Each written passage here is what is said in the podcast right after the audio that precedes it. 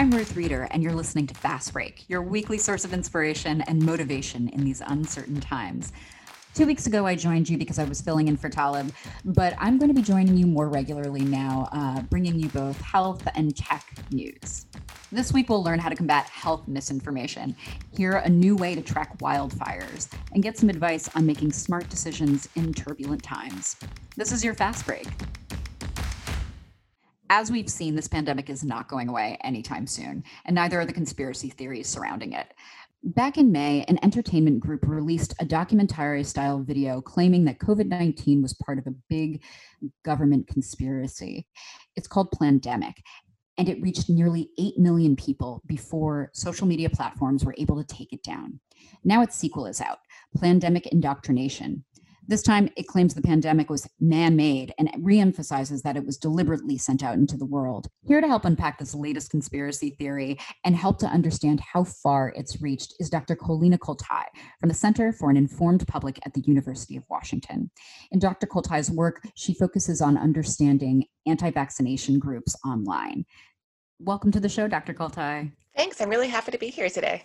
Yay. Okay, so great. So we're going to talk a little bit about the sequel, Plandemic Indoctrination. So did you, you saw that that came out last week? I definitely did. It was uh, pretty exciting for everyone at the center. We uh, planned and like first like, oh, let's grab a beer at noon when it comes out. Yeah, I totally also watched it. it was it was definitely something. So I'm curious, you know, comparing the last one to this one, I'm curious what you're seeing in the communities that you follow and if this is having any kind of impact. So it's it's like definitely an interesting scenario between the first pandemic film and the second pandemic film, because I feel like that first film kind of caught us all off guard. We didn't know that was coming. There wasn't like a lot of buildup to it. It was released and then was so widely disseminated. So it had a major impact within these particular communities, like anti-vaccination communities, anti-lockdown, anti-mask communities. Uh, but it also was in a lot of people's like normie feeds, right? Everyone got to see this. It, it made a big deal. What was interesting really here with the second pandemic film is it didn't have as much widespread dissemination. A lot of people who aren't in the like the misinformation anti-vax spaces weren't even aware that even came out, because a lot of platforms are far more aware of it and they actually did a better job this time. What's interesting is that you see now in these communities that were aware of it and what little did get spread is that it now falls again into this narrative of like, oh, we're being censored. It's where they're trying to hide the truth from us. Uh, and we're seeing it at a lot of other weird places and people trying to get better at like fighting censorship. So it had already an impact even by the fact of it being censored. And as far as the, from the content of the film, I think you know, it was a much more in-depth piece. It wasn't like the twenty-two or twenty-three minute uh, initial first film. And I think the narrative of it is that it is it is hard for, I think, for your average person to try to fight against it by saying like, no, that's wrong. That's not, that's misinformation. And it just further compounds any sort of issues that we are seeing with misinformation that uses scientific arguments or uses experts to spread their message. I think it's really interesting that the spread was less this time around. So do you think that the the platforms in this case did have an impact on sort of the narrative spread? I, I definitely do. If we take, say, Facebook as an example, because that's the platform that I spend most of my time studying, there was so much less spread on there because they not only were, I think, people paying attention this time, they flagged U R Ls very quickly. So as soon as someone shared the U R L, it got taken down. What happened with the first pandemic film and even other like videos say about like that um, America's Frontline Doctors, that was up for a very long time, for hours and hours, uh, days. Like Plandemic was up for days before it started getting flagged. Plandemic two, far less so, which is also slightly infuriating because platforms like Facebook, that's known for being a hub for misinformation, of have always had the capability. This isn't something that, that is a new skill, like, oh, we can take down something we know is misinformation. I, I think the added pressure is finally like possibly getting into Facebook. As someone who studies these type of communities, it has been really frustrating because I'm not in that pa- that position of power to actually say like, hey, this is something you need to be doing. And you guys always had this capability and now you're finally starting to do something with it, which is great, but we should have been doing this sooner. Yeah, no, I think that that makes a lot of sense. And it is interesting to sort of watch how the platforms react to these various instances. I mean, I think it was so telling that with the first pandemic, there was all of this, you know, what you and other researchers refer to as mirroring, or putting up of, you know, replicas of the original video all over the place. I mean, that I think took the platforms by surprise to a certain extent. It just in the magnitude of how much was done, I think knowing there was so much, I mean, there was a fair amount of advertising going around about Plandemic two. I think they sort of were forced to act just knowing what happened the first time around. The other thing I wanted to ask you about is this narrative of, you know, oh, the censorship narrative. I mean, how impactful do you think that is? Impactful in which in the uh, these particular communities, or yes, in those particular communities. So you were saying that, you know, in some cases, because the spread was mitigated, we didn't see these communities even being aware of it necessarily, or at least in some cases. So I'm curious, like for those communities who are less aware, is that censorship narrative reaching them, and to what extent? Yeah, I think it depends on that. So that censorship narrative, and I want to clarify that, saying that, you know, I'm not in the position to say like what censorship is good and bad, you know, uh, definitely. And we looked to a lot of other how uh, how other platforms handle, say, censorship. So Pinterest, surprisingly, like years ago, have already been on top of, say, um, anti-vaccine misinformation, and they just said like, you know what, we're not going to have that on our platform. We already see this as something that's potentially dangerous. And you don't really hear too many people complain like, oh man, Pinterest, they're really silencing the majority, like the truth of the people. And I think it's because they took the stance so early on. And so now Facebook as a platform in this interesting spot where they're trying to like, now besides being a platform that still makes money, and they don't want to obviously limit the type of income they're having, but they're dealing with this like shift in how they're doing their moderation and how they're like deciding to censorship. And so when we look at these narratives, I think it becomes particularly complicated when we talk about something like COVID and coronavirus and treatments and what the issues, because there are so many concerns that things are being hidden from the public. Uh, there are things that happen with communication, even with organizations like W H O, that degraded sometimes the trust that people have in government institutions, in public health institutions. And so when we feel like we're being, something's being hidden from us, Um, or we're being lied to, it doesn't make us feel good. And so in these communities, they've already been dealing with censorship and moderation for years. But it's like, as the general public begins to hear that narrative, it, it brings a question like, oh, why can't I have access to this information? What's so bad about it? It's, you know, to use an analogy of a, a banned of books, like, why is this banned book so bad? So yeah, I, I don't know necessarily how much the censorship narrative has reached the public, but for those who already have this as a concern, they're definitely hearing about it, it and it's adding more additional fuel to the fire. That's a different type of fuel. Mm-hmm.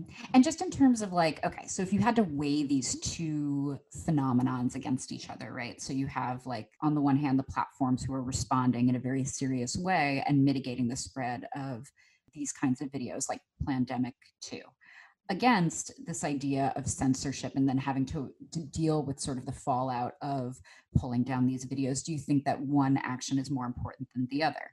I, I do think so. I think ultimately what's going to have more harm is the active spread of disinformation on these platforms, because it is very difficult for your average person, even for your highly educated, well familiar misinformation researcher, to wade through all the information that's out there. Is it, we have an overflow of information, and to navigate like what's real and what's not. Like my own parents call me and they're like, can you, like I have them send me links to, to help them figure it out what's real and what's not. And so I think the act of censorship is a very complicated and very touchy subject, particularly, you know, deciding like who gets, like what content gets censored and who is in that position of power. And that's not something we could, like anyone could figure out in like a twenty minute conversation. But when we talk about like widespread dissemination of potentially dangerous content that can have harmful health consequences to the widespread public, I think we can immediately see the harm in that. So removing that type of content from the platform is just one way to help combat that. Amazing. Well, thank you so much for joining me. That is great insight, and I'm so glad we got to talk. No, I'm uh, I'm glad to be here. I, I'm always happy. I talk about this too much with everyone else, so this is great. I get to talk to other people about it. I was talking to another um, a, a colleague of mine, and you know, there was like a lot of these extremists, like communities, like you imagine, like QAnon, alt-right, and all that, and that's like one element. And then you have sort of these like health misinformation communities. So you imagine, you know, like like grifters were selling like uh, snake oil for cancer patients. You have the anti-vaxxers. You have people on those, and those are kind of separate for a while. But COVID has really made a great intersection between these two. And so we are finding ourselves in the spaces where we need people who, who are more like extremist researchers that study radicalization. I'm like, well, let me talk to you about what's going on here and let's find our overlap, because that's what's happening. Totally. Yeah. One of the first pieces that I did at the beginning of this, because I've written about misinformation previously, but like a while ago. And so as I was sort of diving deeper into health, it was the same thing. I was like, I, off the top, I noticed it was just like, oh, shoot, these worlds are really colliding in a way that they were not before. They were like very distinct groups. Anyway, cool. Well, thanks again. I really appreciate it. Yeah, thanks. California is currently on fire. Residents have evacuated and firefighters are struggling to stem some of the worst fires on record. Fast Company deputy editor Katherine Schwab looked into one way people can get up-to-date information on the spread. The images have become too familiar. Commuters in California driving past hillsides engulfed in flame on their way to work. Suburban settlements being evacuated as the line of flames drifts closer and closer. Extreme wildfires in the American West have simply become a fact of life. But it's been a challenge for people to get the latest information about their spread. Now, Google is embedding that information into search and maps, ensuring that people can get real-time updates as they need them. Google will use satellite data from the National Oceanic and Atmospheric Administration to provide up-to-the-minute maps that show the extent of the fires. It will also share the latest information about road closures and alternate routes. The company ran a test pilot program last year. Google worked with state agencies from California and Colorado to ensure they could provide information that was accurate and timely enough to be useful. Google says that during disasters, people tend to turn to the online resources they already use, like Google Maps. They also use S O S alerts, which provide contextual information about an unfolding disaster. One of the company's goals has been to make that information more visual. In this case, NOAA essentially tells Google which pixels on their map images they believe to be currently on fire. Then Google provides that information in search and map results. In addition to working with NOAA, Google hopes to expand the program to be able to include things like hurricane forecast cones and up-to-date earthquake information. Of course, internet access is not universally available, especially in rural areas, and particularly because fires and other disasters can damage cell towers and power lines. That means Google can't necessarily reach everyone in areas affected by fires. But in a crisis, speed can be everything, and these fires aren't going anywhere anytime soon. At least Google can provide those with connectivity with safe, accurate routes and information that can help them escape danger. This is a turbulent time for many of us, but we still need to make important life decisions. Fast Company senior staff writer Liz Segrin wrote a book about the big decisions we make in our twenties that play out over the course of our lives. Her book is called The Rocket Years, How Your twenties Launch the Rest of Your Life. Though much of her research pertains to normal times and doesn't have anything to do with the pandemic, she still has some valuable insights that can be helpful during this challenging time. I know that many of us are really worried about how the pandemic and the economy could derail our futures, but I have good news for you. My book is packed with research about how we can make smart decisions right now that will set us up to be at our strongest position when we come out of this crisis. Today, I'm going to share three insights with you about career, friendships, and hobbies. One interesting piece of research I discovered when I was writing this book is that our social circle is at its largest when we're at the age of twenty-five, and then it keeps shrinking and shrinking and shrinking after that. At the age of twenty-five, the average person has about eighteen friends, and that shrinks to eight when we're thirty-five. At the same time, it's really important for us to be developing our friendships, because doctors say that having a strong community and close friends is really important for our mental health and our physical health. So how do we build our relationships during a time of pandemic and social distancing? Well, I have a couple of ideas. I know that you're really sick of Zoom cocktail hours and FaceTime dates. I'm really sick of them too. Part of the reason that these things are so exhausting is that it's really stressful to be on a call with someone and being forced to stare at each other and make conversation for half an hour. Nobody really wants to do that because that's not really natural.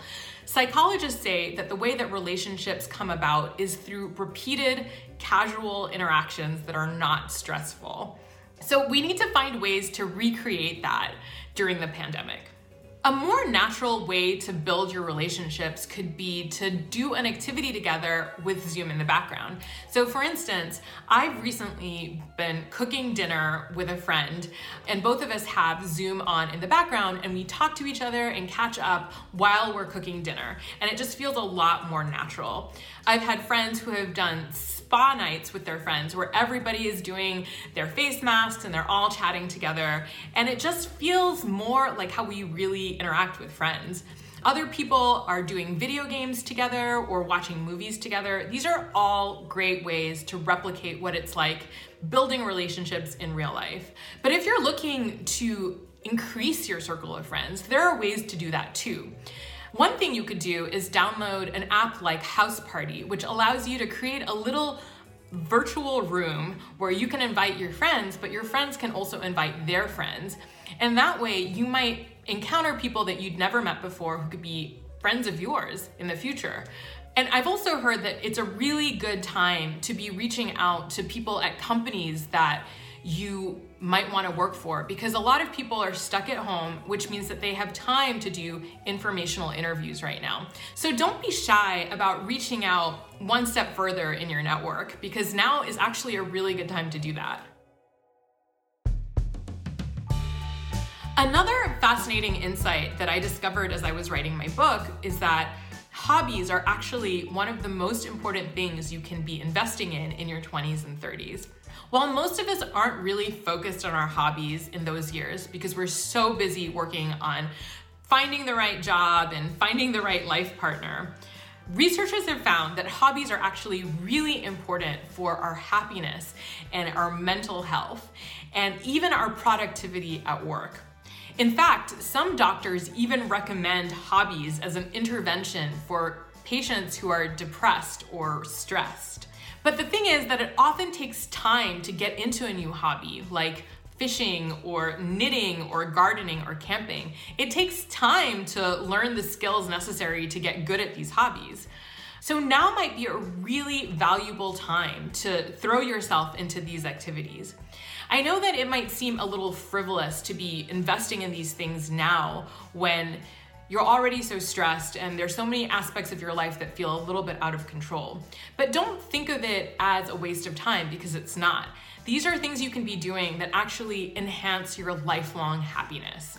Now, I'm one of those people who didn't really think much about my hobbies in my twenties. And I really regret that, because I really wish that I had spent more time doing things that made me happy apart from work and relationships.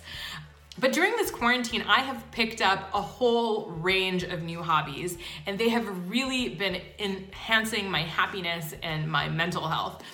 I've picked up knitting. I'm not very good at it, but I'm doing it.